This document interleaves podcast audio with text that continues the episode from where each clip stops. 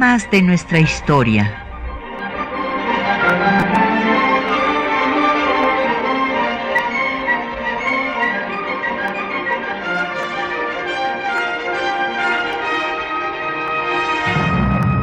Un espacio que difunde el conocimiento del pasado para comprender nuestro presente. Programa a cargo de la maestra Patricia Galeana.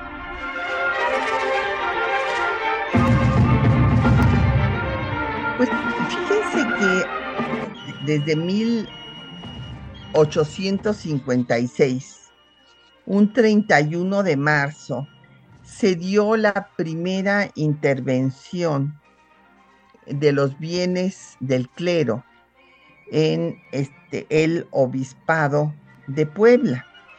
Y hoy pues vamos a hacer un repaso, una revisión de las relaciones entre Estado e Iglesia para entender en qué contexto se da dicha intervención y cómo después pues va a venir la guerra civil eh, de reforma y la nacionalización de los bienes de la iglesia que se da eh, durante la eh, presidencia de Benito Juárez.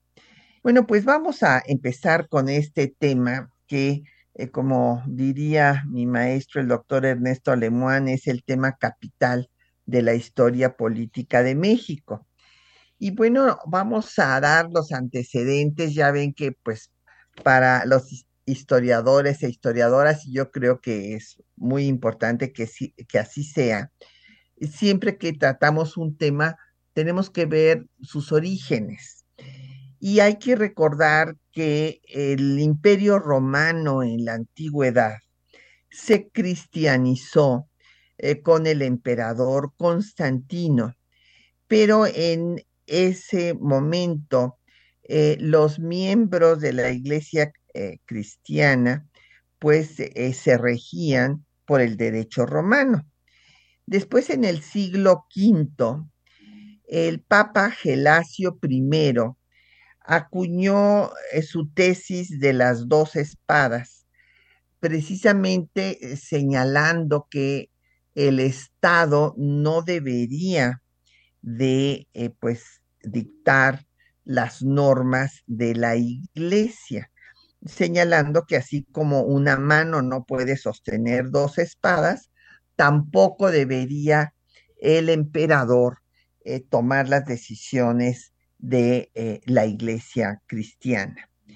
Eh, del siglo XI al siglo XII se dio lo que se conoció en la historia de la época como la querella de las investiduras, o sea, una disputa entre la autoridad del emperador y del papa hasta que en el siglo XV eh, Alejandro VI va a intervenir para dirimir eh, las diferencias entre eh, la monarquía española y la portuguesa sobre la conquista de América. Entonces va a trazar una línea divisoria del continente que va a se va a conocer eh, en las bulas alejandrinas, en donde todo lo que se encontraba al este sería para la monarquía española y al oeste para la portuguesa. De esta forma, Brasil quedó eh, en manos de Portugal. Eh, las dos monarquías aceptaron esta propuesta del Papa en eh, los tratados de Tordesillas. Y posteriormente el Estado español, que ya habíamos eh, señalado en programas anteriores, que se había cohesionado en torno a la religión eh, cristiana, pues en su lucha contra el mundo musulmán y cómo se establece la Inquisición y se expulsa a los moros y también a los judíos del territorio de la península española. y se va a dar una alianza entre la corona de España y la Santa Sede. Y esta alianza se va a sellar en el concordato, así se llaman los acuerdos que se firman con el pontificado, en el concordato que se conoció como patronato regio, puesto que el rey de España se convirtió en el patrono de la iglesia y por lo tanto el virrey de la Nueva España era el vicepatrono. En esta forma se mezclaron los asuntos políticos y los religiosos, los civiles y los eclesiásticos, y cuando viene la independencia, pues entonces el primero en excomulgar no solo a Hidalgo, sino a todo el movimiento, fue el obispo Abad y Queipo, que había sido amigo del propio Hidalgo, con el que intercambiaban eh, ejemplares de la enciclopedia francesa. Después, eh, algunas ah, colegas han dicho, bueno, pero Abadi Keipo no estaba consagrado, entonces la excomunión no valía. Bueno, esto es una falsedad, o sea, porque la excomunión fue ratificada por todas las autoridades eclesiásticas, eh, por ejemplo, por el arzobispo Lizana y Beaumont, y se consideró que el movimiento insurgente, bueno, pues era eh, contrario a la alianza que tenían con la corona española y eh, pues eh, el Tribunal de la Inquisición eh, lanzó nada menos que 53 delitos contra Hidalgo, 53, herético, apóstata, etcétera, etcétera. Y pues la iglesia condenó al movimiento independentista y hubo tres papas antes de que la Santa Sede reconociera la independencia de México después de la muerte de eh, Fernando VII en 1833. Eh, Entonces, eh, todo este tiempo, pues los miembros de la iglesia siguieron llamando a su feligresía a regresar a la lealtad al rey de España, y pues señalando que había sido un acto contrario inclusive a la religión, la propia independencia del país. En todas las constituciones de México, no obstante, de la primera mitad del siglo XIX, se estableció que la religión católica era la única religión sin tolerancia de ninguna otra, desde eh, pues, los sentimientos de la nación y eh, que es esta declaración de principios constitucionales de Morelos y después en la primera constitución que es el decreto constitucional para la libertad de la América Mexicana. Vamos a hacer una pausa y vamos a escuchar justamente eh, una canción que se puso de moda en los tiempos de la independencia que lleva por título Al pasar por el puente. Este es un texto musicalizado por Jorge Buenfil en el disco de Voz Viva de México de nuestra universidad, de la UNAM. Eh, el disco lleva por título, es el disco de la colección Voz Viva de México, pero eh, este volumen en particular lleva por título La resistencia popular, canciones de la revolución de independencia. Escuchemos.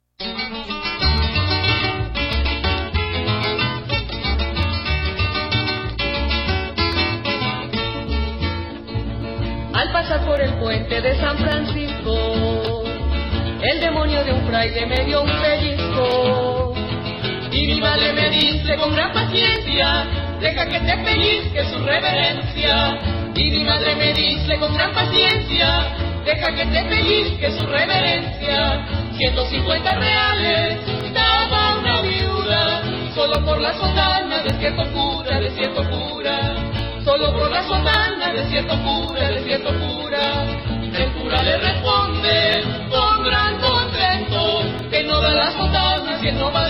Si él no va adentro. Que él no da la sotana si él no va adentro, si él no va adentro.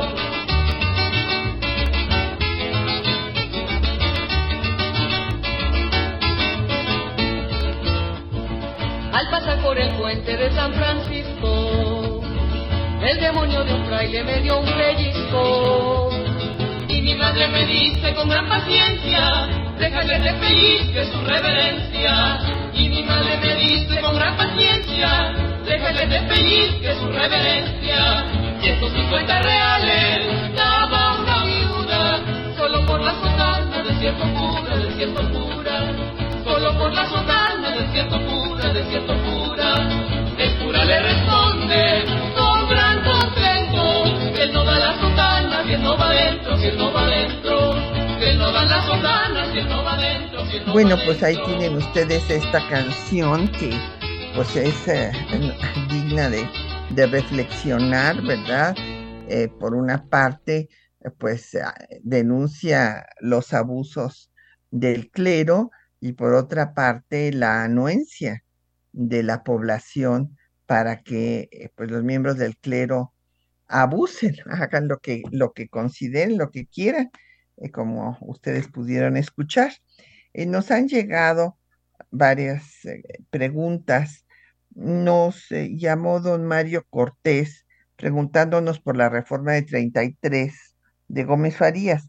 Justo ahorita vamos a abordarla, don Mario, que va a intentar justamente un cambio de lo que sucedía en la colonia y también eh, pues eh, la fuerza que cobró la iglesia, esto hay que decirlo. Cuando eh, se consumó la independencia de México, pues la iglesia se independizó del patronato. Ya no, el, el patronato era un concordato, o sea, era patrono de la iglesia el rey de España y esto se había firmado en un concordato por el rey de España y el papa. Pero entonces la iglesia concluye que con la independencia ya también la propia iglesia católica en México queda independizada del patronato pero los gobiernos mexicanos van a señalar que no es una concesión, sino un derecho de los gobiernos, pues eh, dar las normas de todas las instituciones que se encuentran en su territorio, precisamente porque se trata de un Estado soberano si hay una instancia del poder superior al Estado, pues entonces ese es el Estado y, y, no puede el otro ser eh, pues más que un una subordinado. Y esto es lo que argumentaron los diferentes gobiernos mexicanos. Pero como le señalaba yo, en, eh, tanto en la Constitución de 1814, en plena guerra insurgente, como en la Constitución de 1824, después de la caída del imperio, cuando eh, se establece la República Federal, se incorpora en la Constitución de 24 que la nación mexicana, fíjense, esto es textual, es y será perpetuamente católica y se prohíbe cualquier otra religión. Entonces, eh, pues cuando eh, Santana eh, deja en el poder a Gómez Farías, que era el vicepresidente y se encarga del Ejecutivo, y tiene también el apoyo de José María Luis Mora, este, pues que había, sido un miembro de la iglesia y que eh, fue pues después el líder y el ideólogo del liberalismo, pues señalan que es un derecho del Estado mexicano ejercer el patronato. Y Mora escribe que así como la Iglesia no tiene que ver nada en la organización del Estado, tampoco el Estado va a inmiscuirse en las cuestiones religiosas, pero de todas maneras, los miembros de la Iglesia tienen que acatar la autoridad del Estado. Y entonces, pues van a dar una serie de, Gómez Farías va a dar una serie de disposiciones, ya más adelante le dedicaremos un programa nada más a esta reforma, don Mario, porque en los 10 meses que gobierna en 1833 da 256 disposiciones. Entre leyes, decretos, en fin, todo tipo de documentos y circulares. Y este, esto desde luego va a provocar pues el levantamiento eh, al grito de religión y fueros que va a llamar a Santana para que derogue todas las eh, disposiciones que había dado Gómez Farías, cosa que va a suceder y pues va a poner Santana a un obispo a Cayetano Gómez Portugal en el Ministerio de Instrucción Pública y Negocios Eclesiásticos y deroga todo lo que había establecido el gobierno de Gómez Farías, que por ejemplo en materia de bienes planteó la secularización. Esto es muy importante entenderlo. Primero se plantea secularizar los bienes en manos muertas. ¿Qué quería decir esto? Que los bienes que tenían, por ejemplo, la corporación eh, religiosa, pues no circulaban y entonces se, se, considera que si estos bienes se ponen en circulación, se va a reactivar la economía. Además, eh, se suprime a la Universidad Pontificia porque era un centro de ideas conservadoras contrarias al liberalismo, se crea la Dirección General de Instrucción Pública en contra del monopolio educativo que tenía la Iglesia, se establece que no habrá obligación de pagar diezmos y eh, pues que eh, quieren, repito, quiere este gobierno ejercer el patronato como lo ejercieron los reyes de España y eh, designar eh, pues eh, titulares para los curatos que estaban vacantes y prácticamente convertir a la iglesia en un órgano del Estado. Pero como les decía, pues esto se viene abajo cuando Santana regresa, asume el poder y pone al obispo Gómez Portugal para que derogue todo. por otra parte, nos pide don Agustín Alcaraz el ejemplar de, las jornadas para que vea la lucha por el poder entre clérigos y militares. Con mucho gusto, don Agustín, aquí lo puede recoger. Y don Efren Martínez me pregunta que qué pienso de la intervención que se da en el obispado de Puebla. Bueno, vamos a, llegar allá, don Efren. ¿Qué pasa? Eh, repito, al independizarse México, la iglesia se considera independiente del patronato y no acata las medidas del Estado mexicano, entre otras cosas porque ni siquiera había reconocido su independencia. Hay que tomar en cuenta esto. Va a reconocer la independencia después de tres papas, muerto Fernando VII, hasta 1836, cuando Gregorio XVI la reconoce. Y eh, lo que piensa la iglesia es que si eh, el Estado mexicano declara que la única religión es la católica, pues por lo tanto debe acatar lo que dice el Papa que es la máxima autoridad de la Iglesia Católica y en ese sentido pues no le faltaba razón. Eh, déjenme decirles que en la Constitución de 1836, que establece la primera eh, constitución centralista, que se le llamó las siete leyes, pues se especifica la obligación, así dice textualmente esta constitución, de profesar la religión católica. Después, en la segunda constitución centralista de las bases orgánicas de 1843, dice textualmente que la nación mexicana profesa y protege al catolicismo con exclusión de cualquier otra religión.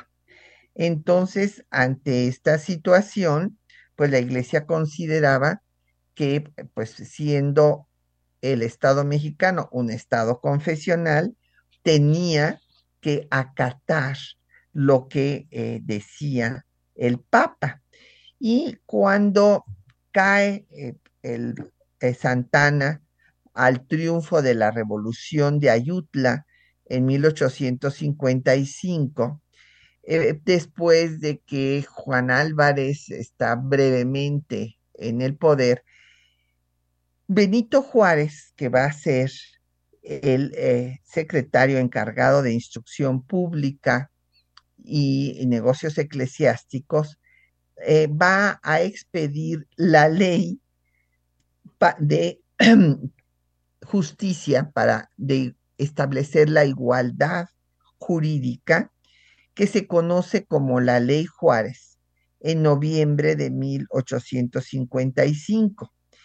Y entonces empieza un debate que, bueno, después acabará en levantamiento armado, porque la iglesia protesta, ya que en esta ley se le eh, suprimían sus fueros a los miembros de la iglesia y eh, los tribunales eclesiásticos y militar no podrían ventilar delitos del orden común. Entonces, eh, el primero en protestar fue el obispo Clemente de Jesús Munguía, que le escribe a Juárez una misiva en la cual le dice que el Estado no puede dar semejante ley sin la autorización del Papa. Entonces Juárez le contesta que no tiene nada que ver el Papa, bueno, desde luego no en estas palabras, en otro tono, eh, que no tiene nada que ver el Papa porque este es un asunto del de, eh, Estado, que de lo que se trata es de restablecer eh, la igualdad jurídica, los derechos de la ciudadanía que habían sido desnivelados, esa es la palabra que usa, por los soberanos dando fueros y privilegios, pero que no toca en nada temas de la religión. Sin embargo, bueno, pues eh, viene un levantamiento armado que va a financiar el obispo de Puebla, Pelagio Antonio Labastide y Dávalos, que va a eh, financiar al conservador Antonio Aro Tamariz para que tome la ciudad de Puebla eh, con el cura de Zacapuaxtla. Y en ese escenario es cuando Comonfort, que ya ocupa la presidencia porque Juan Álvarez se regresa al sur, y Comonfort, que era un moderado, será el que intervenga los bienes del obispado de Puebla, porque eh, eh, fue público y notorio que financió el movimiento armado en contra del gobierno. Entonces, eh, pues esta es la respuesta a don Efren Martínez y vamos a escuchar ahora los textos que les hemos seleccionado para esta mañana, donde pues van ustedes a ver esta alianza entre la corona española y la Santa Sede en el patronato regio, como la iglesia excomulga a todos los insurgentes, lo que responde eh, Hidalgo, que se les enfrenta, después cómo se considera independiente la iglesia ya del patronato, la discusión de si es un derecho del Estado o una concesión de la Santa Sede, justo eh, la eh, primera reforma de 33 de Gómez Farías, que pretende ejercer el patronato, después el levantamiento armado de la Bastida y lo que establece la constitución de 57 al respecto, que ya es la primera constitución que no hace explícita la intolerancia.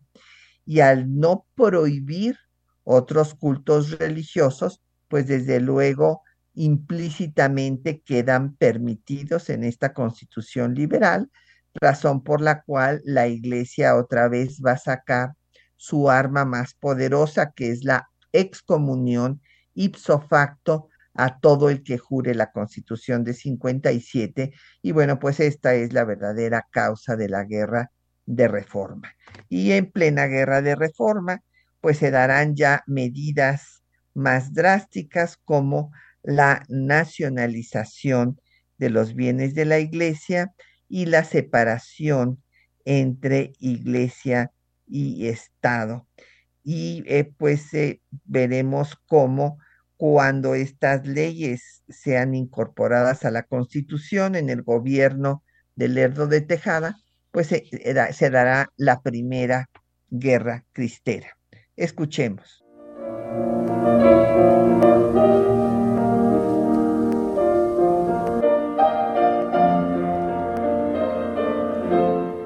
La alianza entre la corona española y la Iglesia católica estableció el patronato regio. El rey era el patrono de la Iglesia y el virrey el vicepatrono. Podía nombrar autoridades eclesiásticas y decidir dónde se erigirían las parroquias. Se dio una mezcla entre los asuntos políticos y los religiosos, los civiles y los eclesiásticos. La Iglesia condenó a la insurgencia. Hidalgo se les enfrentó, y ante la excomunión señaló, Fulminan excomuniones, no hay motivo de temer. Ellos no son católicos, sino por la política. Su Dios es el dinero, y las conminaciones solo tienen por objeto la opresión. Con la independencia de México, la Iglesia Católica cobró mayor fuerza política al independizarse del patronato, pero conservó sus fueros, el monopolio religioso y el educativo. En 1833 emprendió la primera reforma liberal, encabezada por Valentín Gómez Farías y José María Luis Mora. Pretendieron ejercer el patronato como un derecho del Estado sin firmar un concordato con el pontificado. Dictaron una serie de leyes intentando convertir a la Iglesia en un órgano del Estado. Al respecto, Gómez Farías declaró, no es opuesto a la profesión del catolicismo el uso de las prerrogativas inherentes a la soberanía de la nación. El reformador exhortó al clero a no predicar asuntos políticos. Religiosos de distintas órdenes faltando a lo que deben a su profesión y a su carácter de ministros de paz, se ocupan con mucho escándalo de persuadir a personas del pueblo que éste no debe comprometerse con el actual supremo gobierno. Tal conducta es subversiva que los eclesiásticos no toquen en el púlpito materias políticas en pro ni en contra de los principios de la administración pública. El cambio de las estructuras coloniales fue frenado al grito de religión y fueros. El clero y la milicia se unieron. El plan de Cuernavaca en contra de la reforma liberal pidió el regreso de Antonio López de Santa Ana, protector de la religión, del ejército y de la paz, quien derogó las leyes reformistas. La revolución de Ayutla acabó con la era santanista y una tercera generación de liberales llegó al poder. Su objetivo fue consumar la reforma del Estado y de la sociedad, suprimiendo los atavismos novohispanos, sustituir al Estado confesional, creando un Estado laico. El grito de religión y fueros volvió a retomarse. El 12 de diciembre de 1855 estalló el levantamiento armado del conservador Antonio Aro y Tamariz contra el gobierno, patrocinado por el obispo de Puebla, Pelagio Antonio Labastida y Dávalos, y el padre Francisco Miranda. Por su participación en la rebelión conservadora, el presidente Ignacio Comonfort decretó el 31 de marzo de 1856 la intervención de bienes del obispado de Puebla.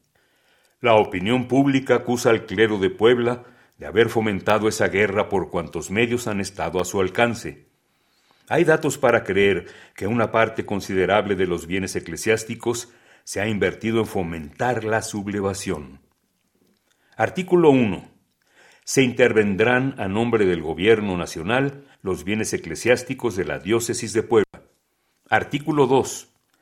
Con una parte de dichos bienes, se indemnizará a la República de los gastos hechos para reprimir la reacción que en esta ciudad ha terminado. Se indemnizará igualmente a los habitantes de la misma ciudad de los perjuicios y menoscabos que han sufrido durante la guerra, y se pensionará a las viudas, huérfanos y mutilados que han quedado reducidos a este estado por resultado de la misma guerra. Artículo 3.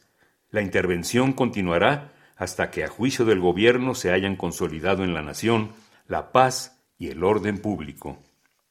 El 5 de febrero de 1857 fue promulgada la primera constitución en la historia de México que no estableció la intolerancia religiosa y que facultó al Estado para legislar en materia religiosa. Su artículo 123 señala, corresponde exclusivamente a los poderes federales ejercer en materia de culto religioso y de disciplina externa la intervención que designen las leyes. No obstante haber sido jurada por Dios y establecer la protección de la religión católica, la Constitución fue condenada por la Iglesia por permitir implícitamente la libertad de cultos. En la parte más cruenta de la contienda, el presidente Benito Juárez decretó las leyes de reforma. La primera de ellas fue la Ley de Nacionalización de Bienes Eclesiásticos del 12 de julio de 1859, redactada por Manuel Ruiz con la finalidad de quitar al ejército conservador su fuente de financiamiento y su poder económico a la Iglesia. Artículo 1. Entran en dominio de la nación todos los bienes que el clero secular y regular ha estado administrando. Artículo 3 habrá perfecta independencia entre los negocios del Estado y los negocios puramente eclesiásticos.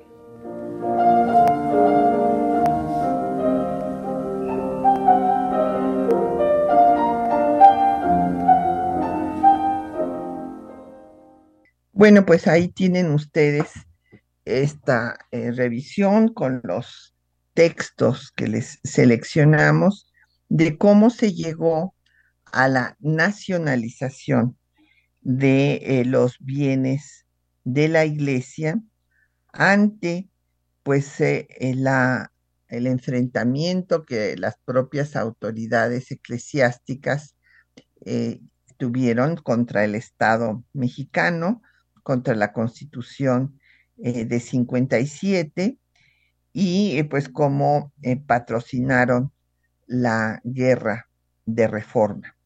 Nos han llegado eh, muchas preguntas y comentarios. Eh, don Jorge Morán me pregunta que qué me parece el restablecimiento de relaciones con el Vaticano. Eh, pues don Jorge es un tema muy discutible. este restablecimiento se dio en 1992 en el gobierno de Salinas eh, de Gortari. Y eh, pues lo que hizo fue un poco eh, reconocer algo que de facto ya estaba sucediendo. O sea, ya había una bola de escuelas que pues eran manejadas por el clero, pues incumpliendo las, la legislación que existía. Y bueno, se les da personalidad jurídica a todas las iglesias, no nada más a la católica, eh, pues con la ley de asociaciones religiosas y culto público, y también se les permite ya tener bienes para el objeto de su ministerio y pues se establecen relaciones eh, con este pues estado sui generis eh, pues fundado por Mussolini que es el estado que se encuentra en el barrio de Roma del Vaticano. Y llegó el primer nuncio eh, de la Santa Sede, representante ya del Estado Vaticano, el señor Prigione. Y déjenme decirles que tuve oportunidad de conocerlo porque él me buscó. Eh, fue una cosa muy interesante que les comparto. Eh, resulta que leyó mi libro sobre la política eclesiástica del Segundo Imperio, en donde eh, pues se, se habla, se da cuenta del enfrentamiento que tuvo Maximiliano con el primer nuncio que se enviaba por parte del pontificado. Cabe hacer la aclaración de que antes había delegados apostólicos. O sea, los delegados apostólicos vienen pues nada más para ver cuestiones religiosas del culto, pero un nuncio ya es un representante, en este caso de la Santa Sede. Y eh, pues el representante que mandó Pío IX, que era el Papa en ese momento, ante el Segundo Imperio de Maximiliano, fue eh, Monseñor Francisco Meslia. Y entonces el argumento de Prigione, que inclusive me invitó a una comida ahí en la Anunciatura, es que él era el primer nuncio en la historia de México porque consideraba, imagínense qué interesante, él consideraba, porque quería ser el primer nuncio, que el que había venido en el siglo XIX representando a Pío IX frente al gobierno de Maximiliano, pues era un gobierno que no era legal. pues aun cuando ese gobierno pues había sido apoyado por la propia Iglesia Católica. Bueno, pues ese sería mi comentario, don Jorge. Y eh, Citlali Leiva nos pregunta eh, que este, si México fue pionero en la separación entre el Estado y la Iglesia y cuál es la situación en nuestra región. Sí, desde luego, eh, Citlali es una, así como eh, México fue eh, pionero en la abolición de la esclavitud después de Haití, en el continente, también fue pionero en la separación entre las dos instituciones en la América hispana, porque hay que recordar que Estados Unidos es otra historia totalmente distinta. Allá, eh, pues las 13 colonias inglesas tenían eh, pues características distintas y también recibieron desde un principio a miembros de diferentes cultos religiosos. Entonces se acostumbraron, allá hubo una diversidad eh, religiosa y esto los obligó a tolerar al diferente, mientras que en la cultura de la América hispana había una sola religión y se excluía a todas las demás porque se consideraban erróneas entonces eh, religiones falsas, pues, y esto pues implica una, influye muchísimo en nuestra cultura como una cultura excluyente e intolerante del diferente. Entonces, sí, fuimos pioneros en la región. Doña Emma Domínguez eh, nos pregunta sobre el tema de libertad de conciencia que no le queda claro.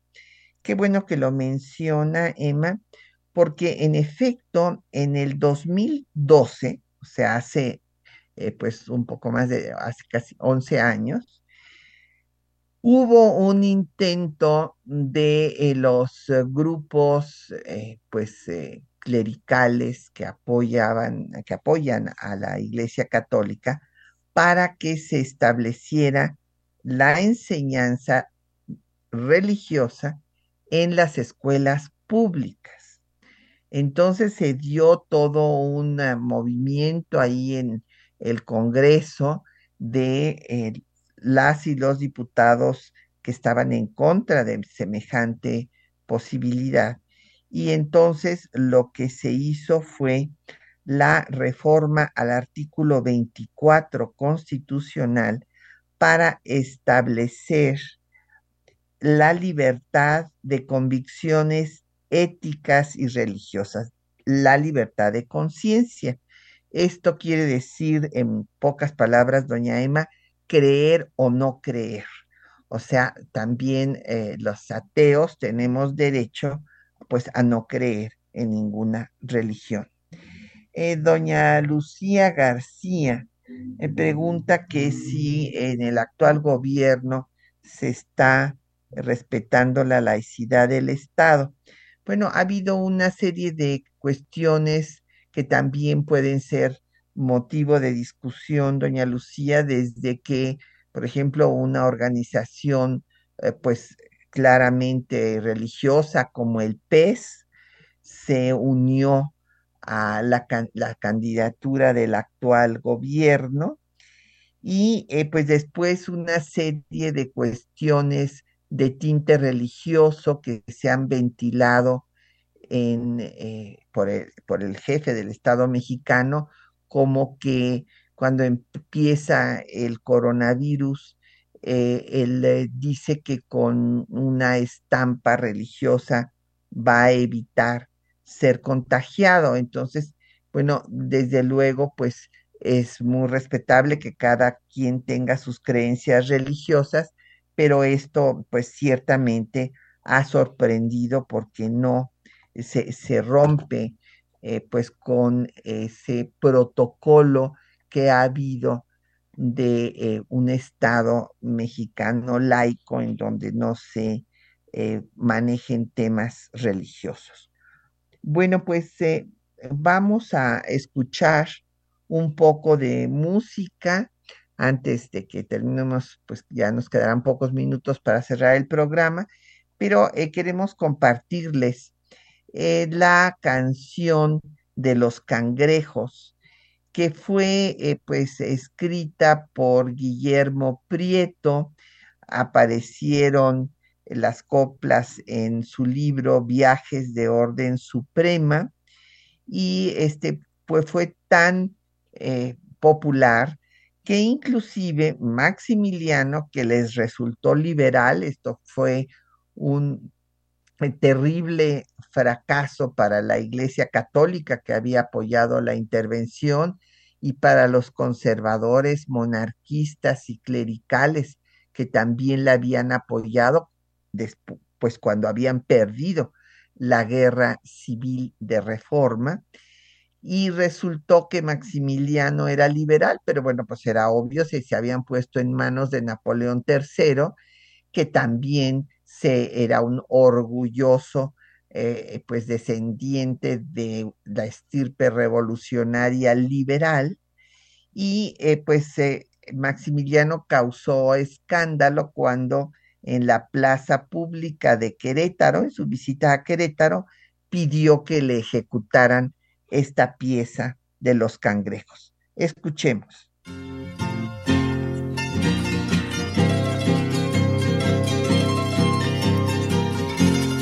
Cangrejos al combate, cangrejos a compás, un paso para adelante, doscientos para atrás.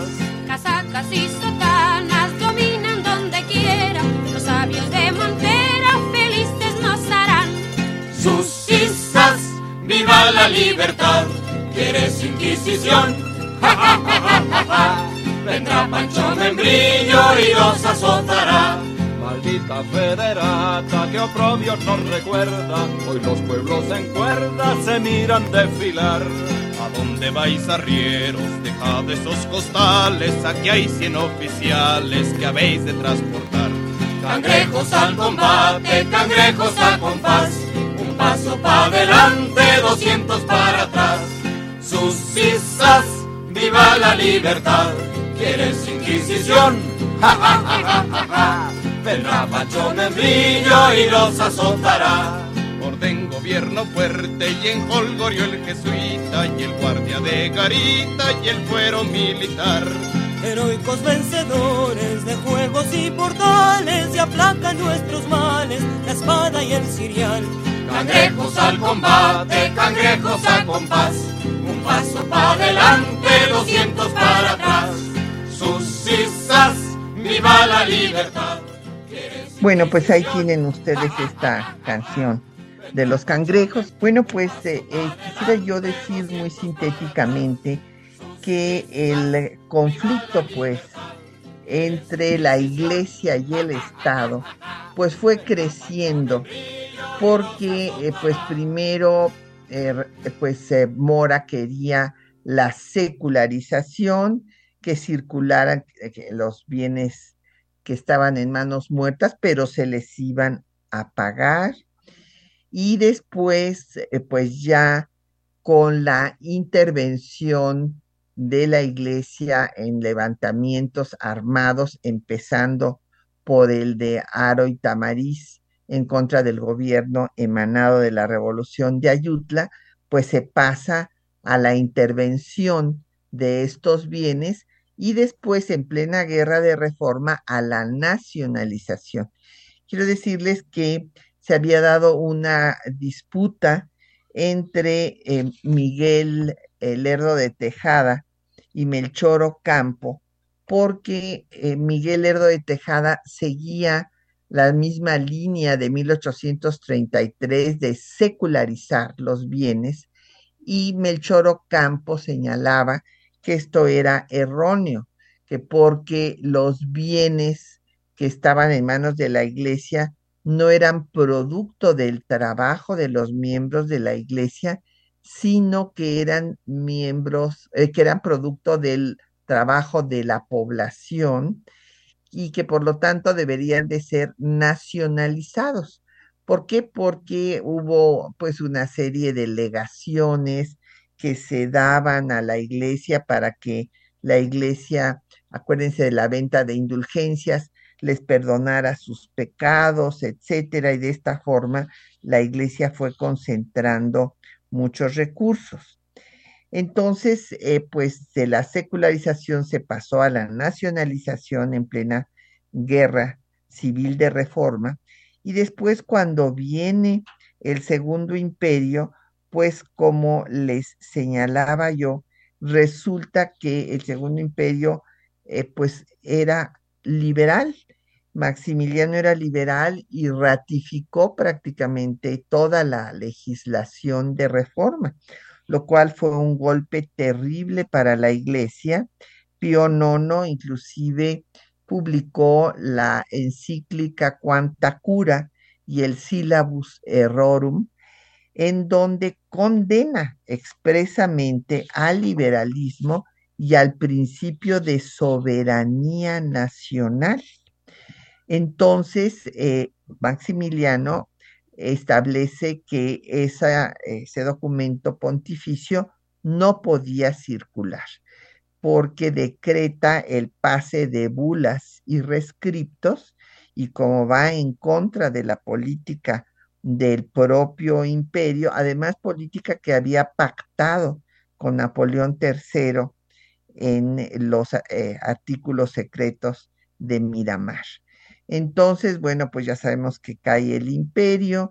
Cuando el imperio cae, eh, Maximiliano, pues en un último momento, pues de debilidad para que el imperio no caiga, claudica a su política liberal, pero pues de todas maneras ya no tiene posibilidades de subsistir.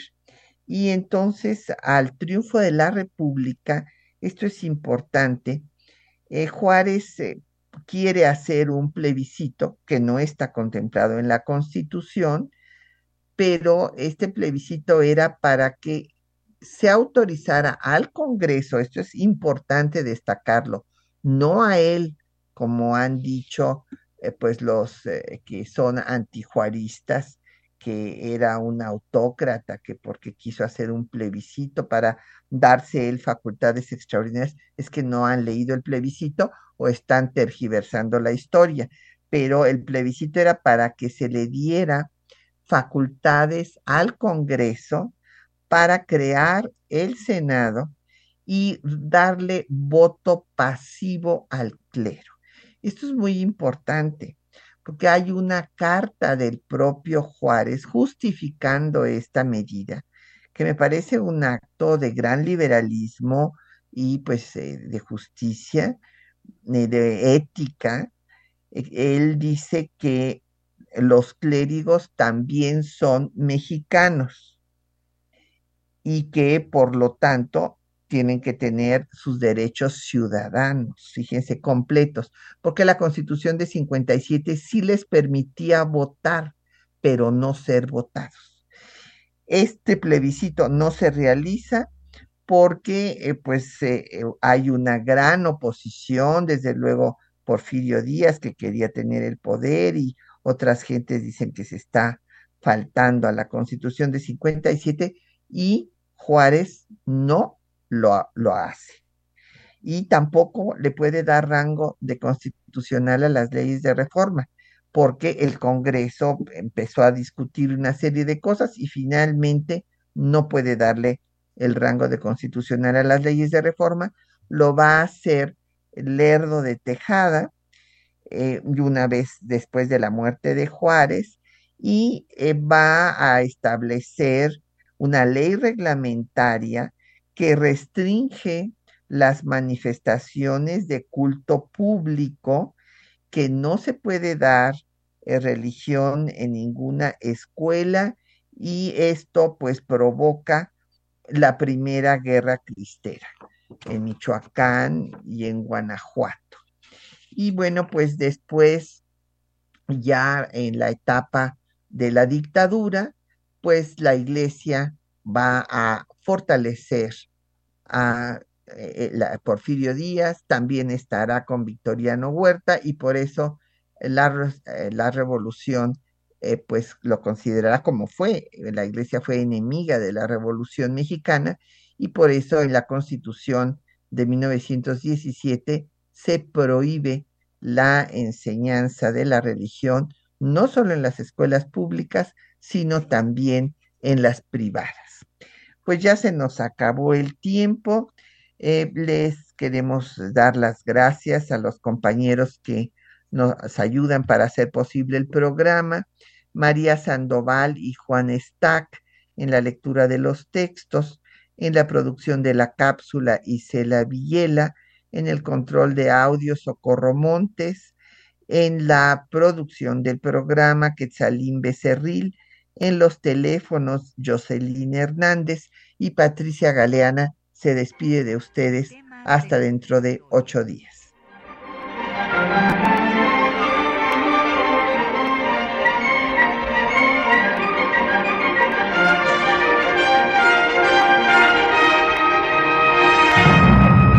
Un espacio que difunde el conocimiento del pasado para comprender nuestro presente. Programa a cargo de la maestra Patricia Galeana.